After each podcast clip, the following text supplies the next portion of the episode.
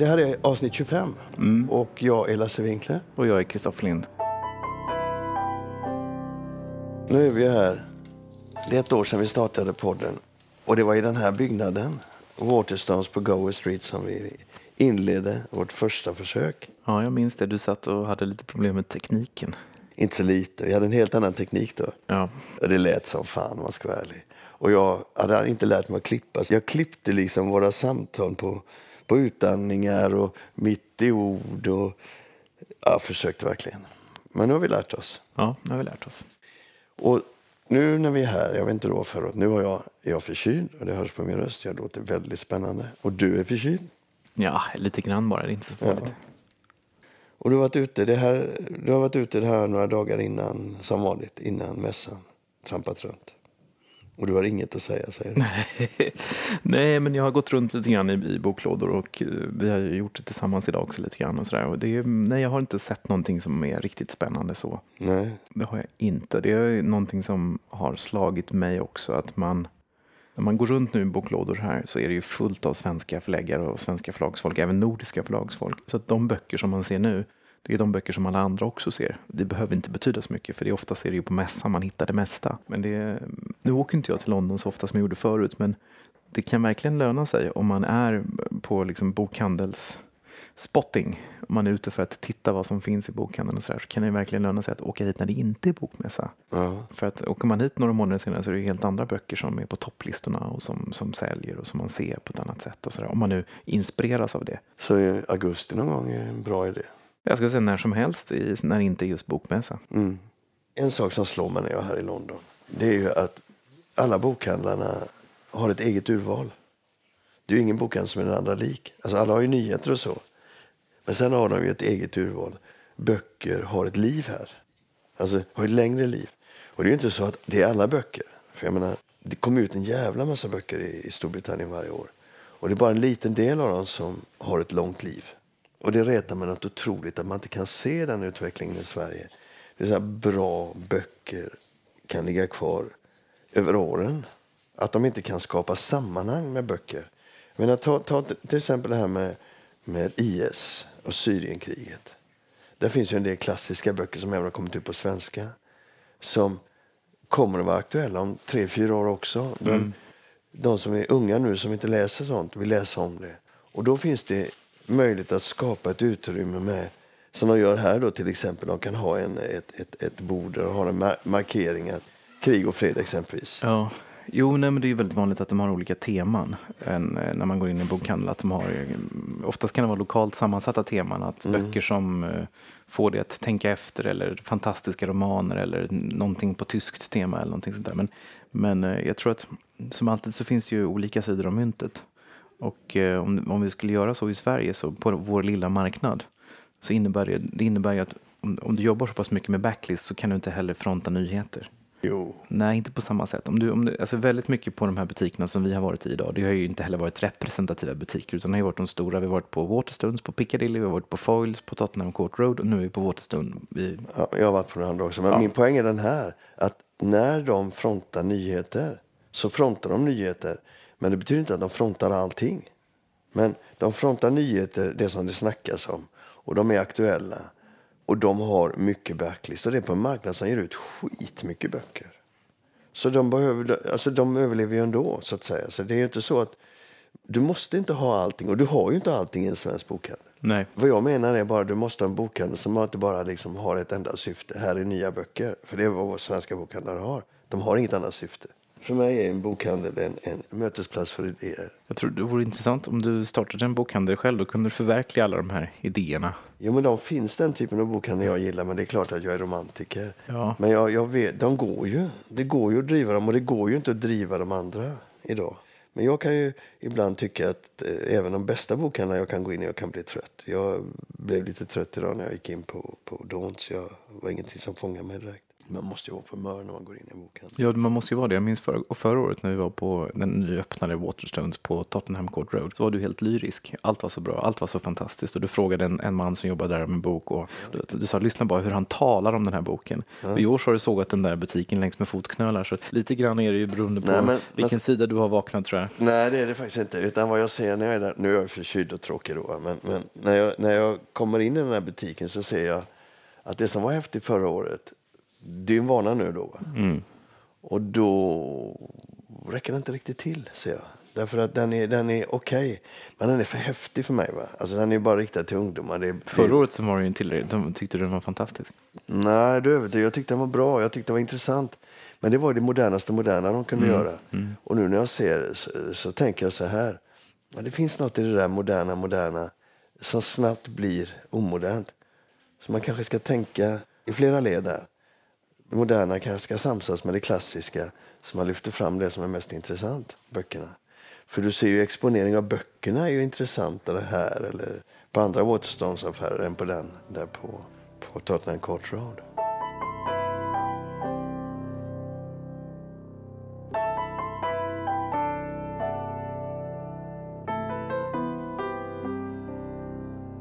Du, du vill ta upp den här eh, ljudboksdebatten igen som har varit framförallt i Dagens Nyheter och på nätet. Du blir lite irriterad när, när eh, Rickard Herrod som är chef på Natur och kultur för allmänlitteraturen. När han skrev en artikel i, i, i Dagens Nyheter då märkte jag att du blev irriterad. Varför det? Nej, jag blev inte irriterad. Han hade också några bra poänger. En bra poäng var att, att eh, försäljningen av, av eh, kommersiell litteratur minskar i exempelvis eh, dagligvaruhandeln och i bokklubbarna och nu ökar den här. Så det är liksom inget konstigt att det minskar på ett ställe och det ökar på ett annat. Och sen hade han också en poäng i att svår, bra böcker alltid varit svårsålda och det är ingenting nytt. Men han skrev att, att det här är en randföreteelse. Och att det här är någonting som bara gäller en viss typ av litteratur och inte alls den typ av litteratur som vi sysslar med och att man därför inte ska hetsa upp sig så mycket. Eh, och det, det är klart att han, han hade något positivt till att säga lugn och ro. Det här är liksom inte, världen går inte under och det har han ju naturligtvis helt rätt i. Men han har fel när han säger att det är en randföreteelse. Därför att Därför att det står för, vad var det nu, 30 procent av Bonnierförlagens intäkter på skönlitteratur. 70? nej, det står för 35 procent. 35 procent? Ja. Eh, Du gjorde Ja, för fingrar. att du skulle säga det, inte jag Ja, nej, men 35 procent, okej. Hos mig är det ännu större. Men 35 procent av Bonnierförlagens intäkter på skönlitteratur. det. är väl vad du brukar säga? Ja, vi, vi ligger nog där också ungefär. Kanske något lite högre, men vi ligger nog där. Och att då säga, och då är ju, att då säga, säga att detta är en randföreteelse, det är lite grann att, att låtsas som att det inte regnar när det ösregnar. Men för honom är det väl en randföreteelse? För honom är det för den typ av utgivning som han har, men den typen av utgivning som han har håller ju nästan på att bli en randföreteelse. Ja, det kan man diskutera. Men jag, jag reagerar nog mer så att han försökte skapa lugn och ro bland sina intellektuella vänner. Att de var inte så oroliga för detta. Men samtidigt visade de att han tyckte som dem lite grann. Jag vet inte. Jag, jag, jag, jag tyckte Ja, men så var tror jag lite... säkert att det var. Att, det liksom, att han menar på att det här är inte hela världen och det påverkar inte oss. Men jag tror ändå att det påverkar. Och jag tycker ju att man måste kunna, eh, man måste kunna liksom tala om det här utan att se sina egna intressen. Och man måste kunna tala om det här utan att dölja sanningen. Jag tycker, att, Ja. ljud, jag tycker att ljudboken är någonting bra. Jag tror att den är helt omöjlig att stoppa. Och jag tror att vi måste omfamna den och välkomna den och se det som något positivt. Samtidigt så kommer det naturligtvis att rita om lite grann kartan och sådär. Ljudboken fungerar som en kat- katalysator i en kommersialiseringsprocess. Det tror jag, det tror jag fortfarande är en, en, en, en riktig beskrivning. Vad innebär det? Det betyder att mycket av det som vi har talat om tidigare, om de här plattformarna och de här förmedlarna, länkarna mellan läsarna och utgivarna som har också förmedlat goda böcker, håller på att tappa lite grann i räckvidd och styrka och genomslagskraft. Och att, att eh, ljudet här har en, alltså att det, liksom, det förstärker de här, eh, påskyndar den här processen. Och sen, sen är det ju väldigt tydligt så när det gäller just ljudböcker att där är det läsarna, snedstreck lyssnarna, som har valt. Mm. Så vad ska man säga? De har valt detta och de tycker om det. Ja, men alltså jag lägger inte någon värdering i detta med, nödvän- med nödvändighet. Jag bara säger att jag tror inte att man kan, man kan inte säga att det är en randföreteelse. För det, är- det är verkligen att låtsas som att det regnar, inte, inte regnar när det, när det vräker ner.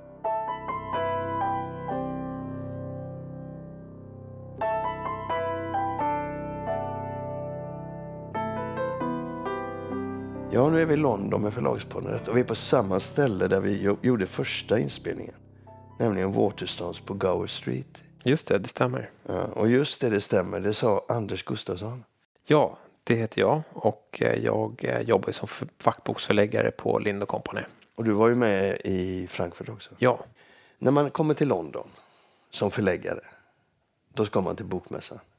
Men man gör en massa annat också, Anders. Ja, precis. Eh, viktigt och väldigt eh, roligt och inspirerande är ju liksom att göra det som vi har gjort nu här idag. Det vill säga att vi går runt på olika boklådor och kollar skyltning, eh, kollar vad som, skylt, alltså vad som lyfts fram, nya böcker, kanske böcker vi har hört talas om, se hur de exponeras och eh, förhoppningsvis så stöter man på saker som man inte hade en endaste aning om att eh, det fanns. de ens fanns. Va? Så att, eh, det är mycket sådana saker också. Har du hittat något i år? Jag har hittat massor såklart. Ja. Jag har hela telefonen full med bilder på, på titlar som är kanske inte, det kan ju vara olika sorters inspiration. Det kan vara ett jättebra omslag. Eh, det kan vara en jättebra idé. Ja. Såg en fantastisk bok som handlade om litterära världar till exempel. Ja. Tyckte jag var en bra bok i det. Eh, en illustrerad bok var det. Snart är en bokhylla nära er på svenska. Ja, kanske. Eller så vill någon skriva en sån bok på svenska. Jag har sett tre saker som jag skulle vilja lyfta fram som jag tycker är trender inom, inom liksom sakprosan. Och det är, på engelska finns det ju massor av current affairs-böcker såklart, men en, ett ämne som, eh, som verkligen belyses av många författare just nu är, är liksom demokratins kris. Alt-right eh, i USA, men också liksom hur, hur bräcklig den, den eh, europeiska demokratin tycks vara. Det är Brexit-perspektiv, men det är också liksom vad händer i Östeuropa och så vidare. Så det tycker jag är en, en inom current affairs tycker jag det är ett extremt starkt Och Curtain spår. Affairs skulle du översätta med? Ja, inom aktualitetspolitiska aktualitetsböcker kan man säga, så är det här ett jättestarkt spår. Och, och det är väl inte så konstigt kanske. Det är ju, det är ju vad vi läser om väldigt mycket i tidningarna också och vi diskuterar. Eh, och vi kommer diskutera massor i Sverige under det här året inför valet och sådär. Ett annat eh, ämnesområde, jag vet inte om man kan kalla det det riktigt, men ett, ett annat stråk som det finns många böcker i, böcker om den liksom digitala tidsåldern. Perspektiv på, på liksom sociala medier, perspektiv på digitaliseringen i stort. Vad gör tekniken med oss som människor, olika sociologiska perspektiv och sådär. Det tycker jag är någonting som jag inte såg här förra året, som nu är väldigt eh, Men starkt. har du, har du en känsla att det skulle kunna sälja på svenska? Inte riktigt faktiskt. Jag tror Nej. det är knepigt. Eh, det beror på. Det har ju kommit några sådana böcker på svenska av svenska författare. Och det tror jag är nog i så fall är starkare. Alltså att en eh, skicklig berättande journalist skriver en sån bok. Det skulle ju vara jätteintressant. Men ja, för översättning, jag tror det är svårt. Alltså hinna också få ut de där böckerna. Det skulle ta för lång tid tror jag, även om man var snabb. Inom det som jag brukar kolla på, sakprosa böcker inom historia, ganska mycket militärhistoria, så ser man en sak, det såg vi lite grann redan förra året, att den här mängden med böcker som har kommit om andra världskriget, den har liksom kompletterats med kalla kriget. Väldigt mycket böcker om kalla kriget. Det som finns är ju alla spionhistorier. Och där tycker jag att man ser en mängd böcker om eh, och vi, vi har gett ut några sådana också. Det där är ju lustigt också med liksom det här med selektiv perception. Det är som jag frågar Kristoffer, är det bara jag eller är, är det massa spionböcker? Men han höll med mig om det, så jag vet inte. Ja, det var du och Kristoffer som var Ja. ute och tittade. Så. Precis, det var vi som var ute och tittade och det där är svårt att veta. Är det, är det här en trend eller ser jag detta för att jag letar efter det eller tittar efter det?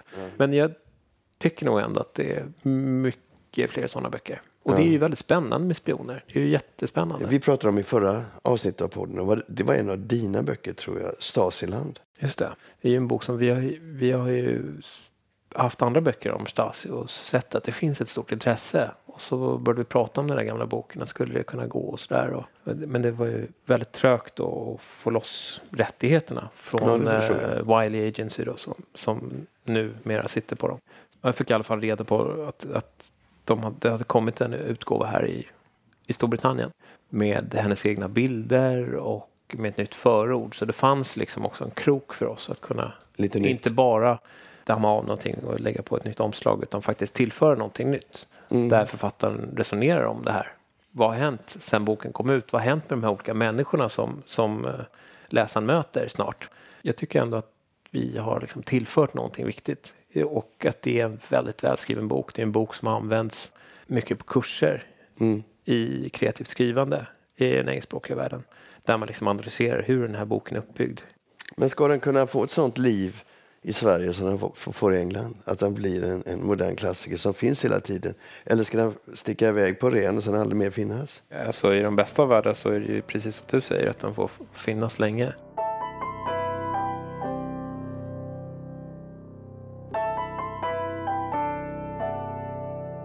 Ja, det, vi har haft en, en tung dag här. Första dagen på Bokmässan i London och vi har letat trender och vi funderar lite grann om vad handlar Londonbokmässan om? Och du har haft möten hela dagen, men du har lite funderingar. Jag är ju här för att eh, titta på i första hand fackböcker och lite grann barnböcker men inte så mycket för att jag var i Bologna och eh, kunde titta på rätt mycket där. Det, det är det som jag tittar på. Jag tycker att det är en ganska liksom, riktningslös mässa sådär. Det finns ingenting som känns jättespännande. Eh, och på fackboksidan så är det ju lite, lite uppförsbacke. Det är ju, eh, alla talar ju även här i England om att det är ljud, ljud, ljud, ljud, ljud som gäller. Det är ljud överallt. Ja, det är ljud USA överallt. är också ljud. Ja.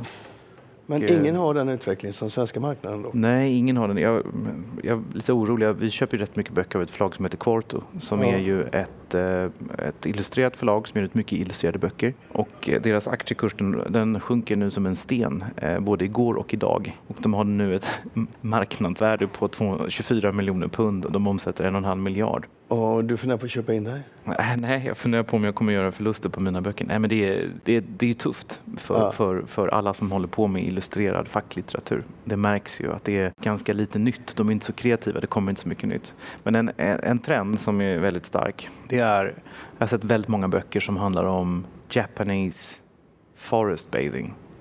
Eh, Jag säger som de brukar göra här i London, explain. Ja, men det- generellt sett kan man säga också att det finns ett ganska stort intresse för Japan just nu. Det är mycket japanska saker som kommer på, på lite olika sätt. Böcker om Japan och böcker om japanska företeelser. Och nu försöker de här förlagen, de här trendkänsliga förlagen, de lanserar böcker som handlar om eh, japanska, alltså visdoms, eh, visdomar och sånt. Och det, handlar väldigt, eh, det finns då en trend, jag kommer inte ihåg vad den japanska termen är, men det handlar om hur man finner inspiration från skogen och eh, hur man mentalt liksom bygger upp sig själv genom att vara i skogen och gå ut i skogen och så där. Då kommer det väldigt mycket böcker om det här. Alltså det är en, det är en eh, japansk Kelsekenny, eller vad det heter. Ja, exakt. Det är en japansk kalsongfylla. Ja. Och oss emellan, jag orkar inte just nu med någon annan eh, trend än kalsongfyllan. En räcker för dig. Nej, men I jag, taget vet, i alla fall. jag, jag vet inte, det här är ju också en trend som känns, den känns lite krystad Mm. faktiskt. Och det är ju det här är böcker som är väldigt wishy-washy med lite citat och lite bilder på skogar och lite på, på, på, på, på svampar och sånt. Jag tror faktiskt inte på den här trenden. Och jämför man det med en sån oväntad trend, verkligen som den här coloring in-trenden, alltså art therapy som vi kallar den för lite grann, så var ju det ändå böcker där man, som, som konsumerades. Men hur många såna här japanska skogsböcker behöver man? Flera svenska förlag har köpt eh, såna här böcker. Det kommer komma fler på svenska. Jag kommer inte köpa någon, jag orkar faktiskt inte sticka upp fingret i luften i den japanska skogen. Skärp dig nu. Det är ju en del av ditt jobb att sticka upp fingret Ja, men här orkar jag faktiskt inte hoppa, hoppa på. Sen i morse hade vi lite, vi gör ju rätt mycket biografier och ibland hamnar de på mitt bord, ibland hamnar de på Anders Gustafssons bord. Och eh, det finns ett eh, finskt förlag som vi har köpt många väldigt, väldigt bra böcker av som heter Siltala. Mm. Mycket historia. De har fantastisk eh, utgivning av finska historiker. Och de har lite oväntat då en, en bok om en finsk Formel 1-förare som är världens främsta Formel 1-förare. Han heter nämligen Micke Räikkönen. Ja, hur kände du till det? Det är för att jag sa det. Nej, Kristoffer, du är helt renons på sportintresse. Ja. Jag gillar sport och till och med F1 kan jag tänka mig att Ja. kolla ibland. I Alltså. alla fall så fick vi information om den här boken igår. Eller vi har fått information om den här tidigare men vi har inte varken Anders eller jag känt att det här är våran, riktigt, våran grej riktigt. Men igår så fick vi ett mejl där de berättade att de hade sålt den i uh, a six figure deal till Simon Schuster. Och six figure i euro är ju ganska mycket pengar. Ja, det är väl uppåt en miljon eller mer. Ja, det måste ju vara en miljon minst. Ja. Ser ut mycket pengar för, för Siltala som är ett rätt litet finskt förlag. Och sen har de sålt den, sen så hade de även sålt den till Ungern, Holland, Polen, det ena med det andra. Nu för en stund sedan så fick vi eh, reda på att de har fått svenskt bud också. Men vi har frågat Anders Hemming och han har sagt att det här tror han inte på så att vi kommer inte ge oss in i det Anders. Hemming är då er säljorganisation. Yes. Ja. Han kan såna här saker. Ja, men, men undrar vem som har köpt den? Ja, det ska bli spännande att se. Det är ju alltid hur, så många, hur många kan vi misstänka kan göra det? Jonas Axelsson? Nej.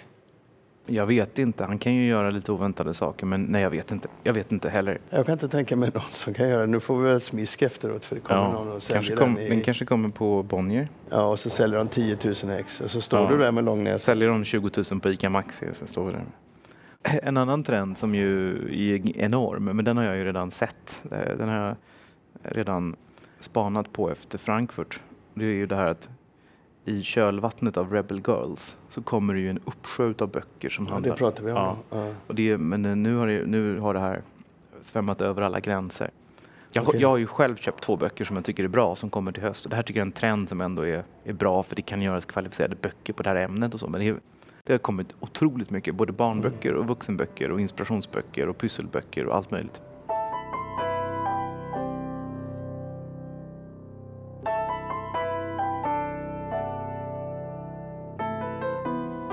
Nu fortsätter vi samtalet, Anders eh, Gustafsson och jag. Igår pratade vi om vad man gör innan mässan och nu ska vi prata om vad man gör under mässan. Så Anders, eh, idag har du suttit i möten hela dagen. Ja. Och vad, vad, har du, vad är det som är intressant? Ja, men det finns en bok här som jag är väldigt nyfiken på. Väldigt nyfiken. Som, eh, som har mycket kopplingar till vårt land. Det är en, eh, det är en engelsk bok med väldigt mycket kopplingar Ja, till vårt utan vi säger någonting till lyssnarna så kan jag... Ja, du får, titta, du får titta på omslaget om du inte läser det. Eh, ja, just det. Just Så det. nu får du inte titta längre. Hemligheter även för mig alltså. Ja, men, men det här sänds ju i sig om två veckor. Då kanske det här är klart. Ja, då, Ja. så kan det vara. Ja. Ja, det, det, det är roligt det där att alla kan prata om böcker men de kan inte prata om boken just nu som de vill köpa för att de är rädda att det ska läcka ut. Nej, men det är man ju såklart. Det, För då får du, får du bud på den. det kan vara så. Det kan också vara så att, att ingen annan har märkt det här. Men det är sannolikheten eh, som vi pratade om tidigare. Alltså det, det är säkert någon annan som har sett just den här boken, hittat just den här kopplingen Ja. och tänker oj, det här var högintressant. När jag började eh, på Linda Company så, och de andra förlagen som jag jobbat på så har jag alltid varit väldigt nyhetsfixerad kan man säga. Alltså vår bransch och vår värld, alltså hela mediebranschen är ju väldigt nyhetsfixerad. Men eh, en, en grej som vi gör ibland och som, som man kanske glömmer är att man kan ta ett steg tillbaka och se ja, men, finns det saker som kom ut för tre år sedan som, som alla har missat? Eh, finns det grejer som kom ut förra året? För att man hela tiden jagar efter de här nyheterna eh, och jag tror att på de allra största förlagen, både i, ja, här i Storbritannien och USA och så där, köps ju ofta böckerna långt, långt innan de ens är skrivna. De är påtänkta för det finns ju ofta ett, liksom ett förslag, ett proposal med några sidor, kanske Mm. eh, en presentation av författaren och sånt där.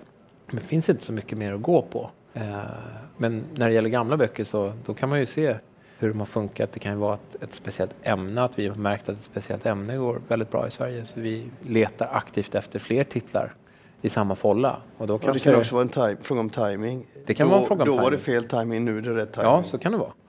Eh, och det där är rätt kul. För att då, då kanske man eh, eh, inte behöver vara rädd heller för att andra tänker på samma sätt. Därför att alla är intresserade av det som händer just nu Så är det ju. Men och vi, det som händer snart. Såklart. Mm. Vi har redan pratat om ett exempel på det och det är ju Anna Funders Stasiland. Just det. Men eh, förra året på Bokmässan så hade du en annan bok som du var väldigt sugen på. Ja, precis. Det var ju en bok som, eh, som het, heter It Can't Happen Here på engelska. Skriven av Sinclair Lewis som var, ehm, ja han fick Nobelpriset 1930 och 1935 skrev han den här boken. Sånt händer inte här, heter den på svenska. Den boken handlar om presidentvalet 1936. Och då är det en, en eh, liksom oborstad, bufflig eh, kandidat som heter Buzz Windrip som oväntat nog, trots sin liksom bufflighet, sin rasistiska retorik eh, och att han eh, liksom spelar ut olika minoriteter med varandra. Han är antisemit och så vidare. Trots alla de här sakerna så lyckas han besegra Roosevelt i valet och eh, blir då USAs president. Och den här boken fick ju ett enormt uppsving eh, när Trump hade kommit till makten.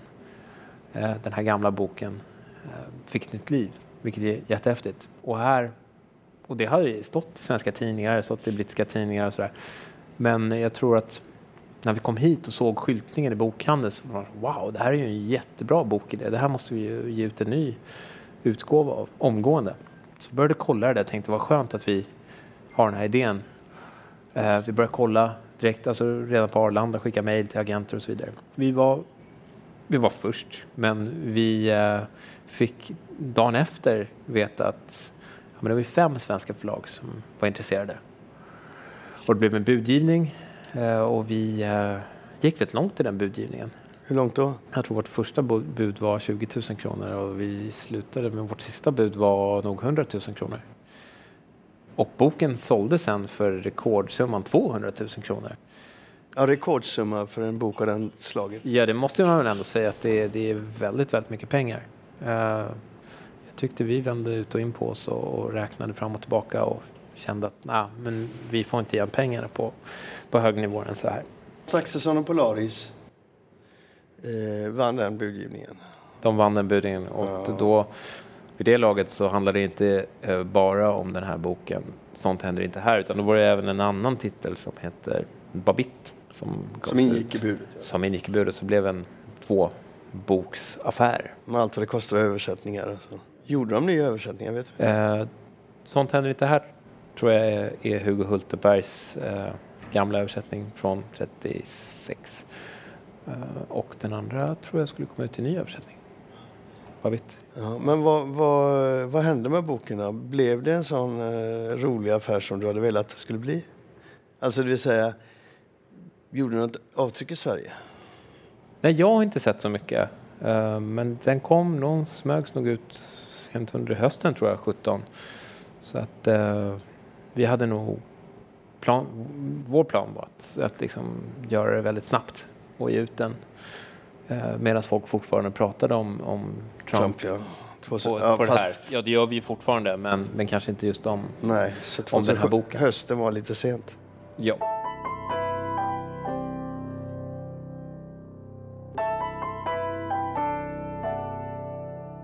Det här samtalet som kommer nu, som vi spelar in i London, är på engelska. Och det är med Philip Jones, redaktör på Bookseller. En av de eh, journalister, eller den journalist som kan marknaden bäst i Storbritannien. Och han har jobbat i Bookseller sedan 1996. Som ni hör här nu så är det ett annorlunda bakgrundsljud i den här intervjun jämfört med andra samtal jag har haft. Och så får det vara när man är på en bokmässa för det rör sig hela tiden. Folk överallt. Men det är vad som sägs som är intressant så jag hoppas att ni står ut med detta. I'm still at the London Book Fair. It's Wednesday morning and we're sitting in the middle of the action more or less. And I'm speaking to, to Philip Jones, uh, the editor-in-chief of uh, Bookseller. editor. Editor. What's the difference? You're running the, the show, aren't you? Gives me room to maneuver. You're the guy who, who should know the, the trade. You've been working with the bookseller for how many years? I joined the bookstore in 1996. So what's that? 22 years. It's time to move on. so I want to speak to you about what, what really happening on the British market today. What are the most important issues? Well, yeah, that most- was an open question. I think the most important issue that no one's really talking about yet um, is the Amazon um, territoriality issue. So this is um, it was our lead story in yesterday's um, Tuesday's Bookseller Daily. So we publish daily editions at the fair, as you know. That was our lead story yesterday, and there that is the um, the growing realization among publishers that Amazon will ship books from any territory into any territory, depending on price. Um, and they do that in two ways. One is through their global store initiative, um, where, where as a consumer in the UK, you can choose to buy whatever it is you're buying from an overseas company without the traditional kind of taxes and shipping fees that you might um, incur otherwise. And so the idea in books is that I can buy the US edition of, um, for example, Lincoln in Bardo or Naomi Alderman's The Power instead of the UK edition. Now, at the moment, the reason I wouldn't do that is because um, there would be a, a, a, fee to ship it into the UK, and it might be, in dollar terms, more expensive than buying the UK edition.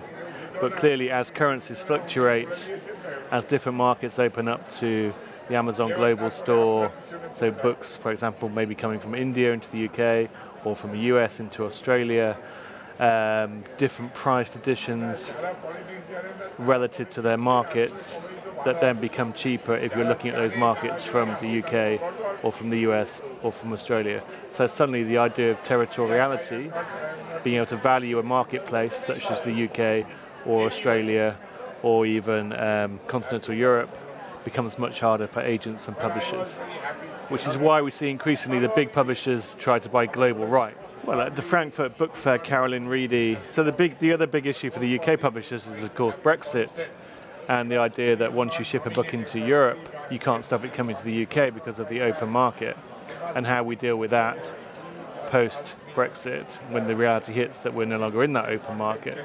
So, as it stands, the big US publishers tend not to ship their books into Europe because they know it will damage their UK businesses. So Carolyn Reedy won't want to damage her UK Simon & Schuster unit, um, and so we'll, we'll hold off trying to secure European rights to the big titles. Post Brexit, we're in another reality, and Carolyn Reedy, I think, said at Frankfurt Book Fair, said at Frankfurt Book Fair, um, that for her that would open up Europe as a marketplace for American publishers. So they will want to acquire European rights. And the argument that the Brits have had for a long time is that if you publish into Europe, those books will ship into the UK, we won't be able to stop it, is no longer a valid argument because um, the situation would have changed. So, absolutely, I think the, the, the US groups have long looked at Australia, South Africa, and continental Europe, and they are continuing to look at those markets, and I think will change their acquisition strategy as their business indicates to them where they can make additional revenue. Because none of our none of our indigenous markets, so UK and and, uh, and, and the US, are in growth. So how do you grow those businesses? How do you maintain those sales? How do you get the big rights deals, the big authors? Well, you have to promise them something extra, and usually that's an overseas territory. Talking about Brexit, there are other things that's coming up when Brexit are going through for, for, for the trade there are other worries for the British publishers. Well, I think the cost of doing business will change. Um, How so? Well, there may be tariffs on importing books from overseas territories. That can, I mean, unlikely, but it might happen. Uh, the VAT regimes are different in different markets. So we would, we would, for example, like to follow Europe in taking VAT or lowering VAT on e-books, which seems to be a European, um, an agreed European strategy now but we don't know whether that will happen post Brexit, whether that will be a priority for the UK government. Governments tend not to like to give up taxes once they've got money coming in, so we don't know whether that will be something they will agree to do in the way that the European Parliament has agreed to do it, at least as a sort of long term strategy. So there's all sorts of variables in play. Um, the biggest one is the rights stuff. I mean, the European markets for UK publishers, overseas editions, trade editions, going into places like Scandinavia, um, Ireland, places where for the big books, even Germany, they will read in English, uh, where they want to read those books. that's a sizable market for UK publishers, and they don't want to lose it.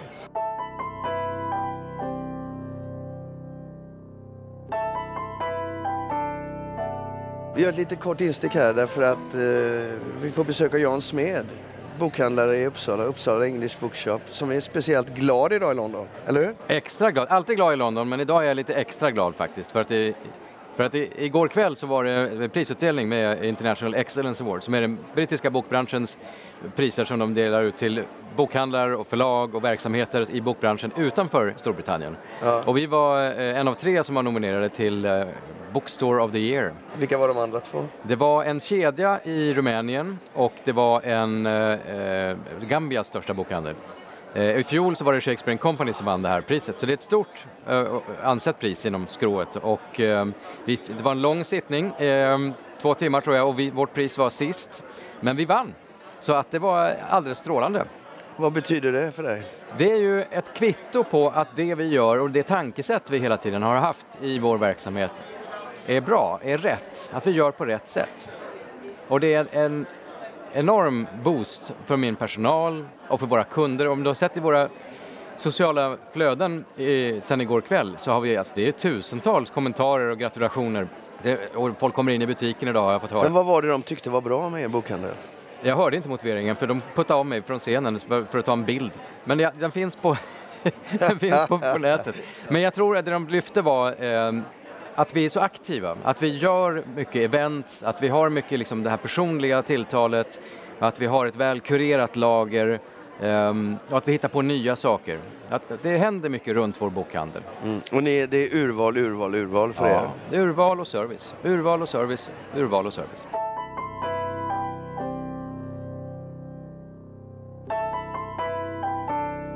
Let's talk a little bit about what's what's going to happen in the future. What should we look out for on the British market?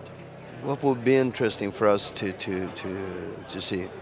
the British market. Well, I think you know I don't, I wouldn't underestimate the impact of um, the rights, territorial rights issue that um, I highlighted at the beginning of this. I think that will um, it will consolidate things at the top. I think um, you know it's traditional for a company like HarperCollins to for the UK bit to run the Indian bit and to run the Australian bit and to run the South African bit. And although these things can shift around, that's traditionally how it's how it's been done. And UK publishing does well out of overseas markets. I think that period may be coming to an end. And it's not just because of Amazon, it's also to do with Brexit, to do with our attitude to um, overseas territories, and also to do with currency. So I think um, that to me is the big, you know, at, at a meta level, that to me is the big shift that we're going to see in publishing, which is not obviously a digital thing or an audio book thing. It's more about which publisher controls which markets. And at a time when your home market is good but not growing, those overseas markets become ever more important. And we Um, maybe we should say that that the overseas market is pretty big f- for those uh, players. I mean, HarperCollins has about 50% of their revenue taken from the overseas market. Yeah, I don't know the exact number, but for a for a for a big trade public book, um, you'd expect 30% of your sales to be going into an overseas market, whether that's Australia, uh, South Africa, India, or um, Europe. Or Europe. Um, so it's a big wedge to lose if they face losing it, and it will mean some publishing becomes less economic as a result. Um, so that's, I think, the, the, the, big the big worry. And of course, it doesn't stop HarperCollins being HarperCollins. It just means that the profits will be taken by the US way, yeah, publisher yeah. as opposed to the UK publisher, which affects the UK market, but you know doesn't Yeah. affect the global group. Which is why the global groups, I think, are you know there's a sense that they're shoring themselves up for that for that battle that will no doubt come. In the UK, as in as in other markets, there are there are sort of peculiarities, such as the Waterstone situation over here, where it's going to be bought by private equity. It's hard to see how how James Daunt can make more money out of that business without cutting shops or cutting staff or squeezing more money out of publishers. So I think there's a kind of underlying concern that. Um, You're a bit afraid that by being bought by a new owner would ask for money back directly, take it out of the uh, the business in a way that uh, the owner right now doesn't do. Well, the worry is that James Daunt has done such a good job reviving that business. I mean, it was loss making when he joined. It's now, and these are his numbers, so I don't know whether they're, you know, verified by the accountants or, or company's house, but I think he said that they're making a profit of 40 million on sales of um, around about 300, 400 million. So uh, it's a it's a big profit margin that he's already managed to get from that business. Um, when private equity comes in, they're usually trying to increase their profit margins in order that so they can sell it on and and get get their own profit from the deal that they're making. And so we Um, start. s- I so don't we know where that again. money's going to come from No, because again, it's not a growth market. no, but so we start again. We've been there before We with Watchstones. Yeah, and it's it, it hasn't been a particularly um, positive story. No, it has. Um, I think publishers are, you know, unlike Barnes and Noble, publishers think that, that the, the, the, the Waterstones is run by the right person, and as a business, it's clearly very effective in all sorts of ways. The worry is that what, what do the new owners bring to the table that, that um, is new and different? And um, they will worry less whilst James Daunt is still in charge. Um, what do you know about the new owners? don't know anything about them. And I think they're, but but what I hear is that they are, they are using this deal to get into private equity management. So it's a different, you know, it's not like they are a known private equity company who come in, as many of them do, to turn a business around and then sell it within five years. So they're not in that model already. Um, but ultimately, they will want to sell it on and that will probably be a flotation, and that will probably mean Waterstones needs to, you know, be making a bit more money than it is now. So It is a problem, I think, because to me, Waterstones is the only chain in the world today that has done a good job. I mean, uh, well, I think Indigo Books and Music in Canada yeah, done a good job. Um, exclusive Books in South Africa, turnaround story. but that's not s- such a big uh, chain, is it? Well, it's a big chain relative to its market. All right. Um, unfortunately, the CEO has just left, so um, okay. that story may be different. I think there is good book retailing going on outside of Waterstones. It's just that in the UK, Waterstones has, you know, he's maintained 300 stores. That is massive um, visibility for certain type of book that will just disappear from the high street if those stores uh, are no longer there or if they're operating under a different regime. It seems to me at the moment that UK publishing is vibrant, fine. You see the rights deals, you see the confidence. Clearly, there are, you know, macro and meta issues at play around Amazon and around territoriality, all of that stuff.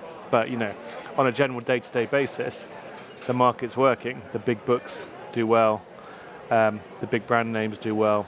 New books like Eleanor Oliphant by um, Gail Honeyman do well. They can break through. I would say all of that is predicated on Waterstones being a viable proposition as a high street retailer. So take that away, and I think this market changes quite radically.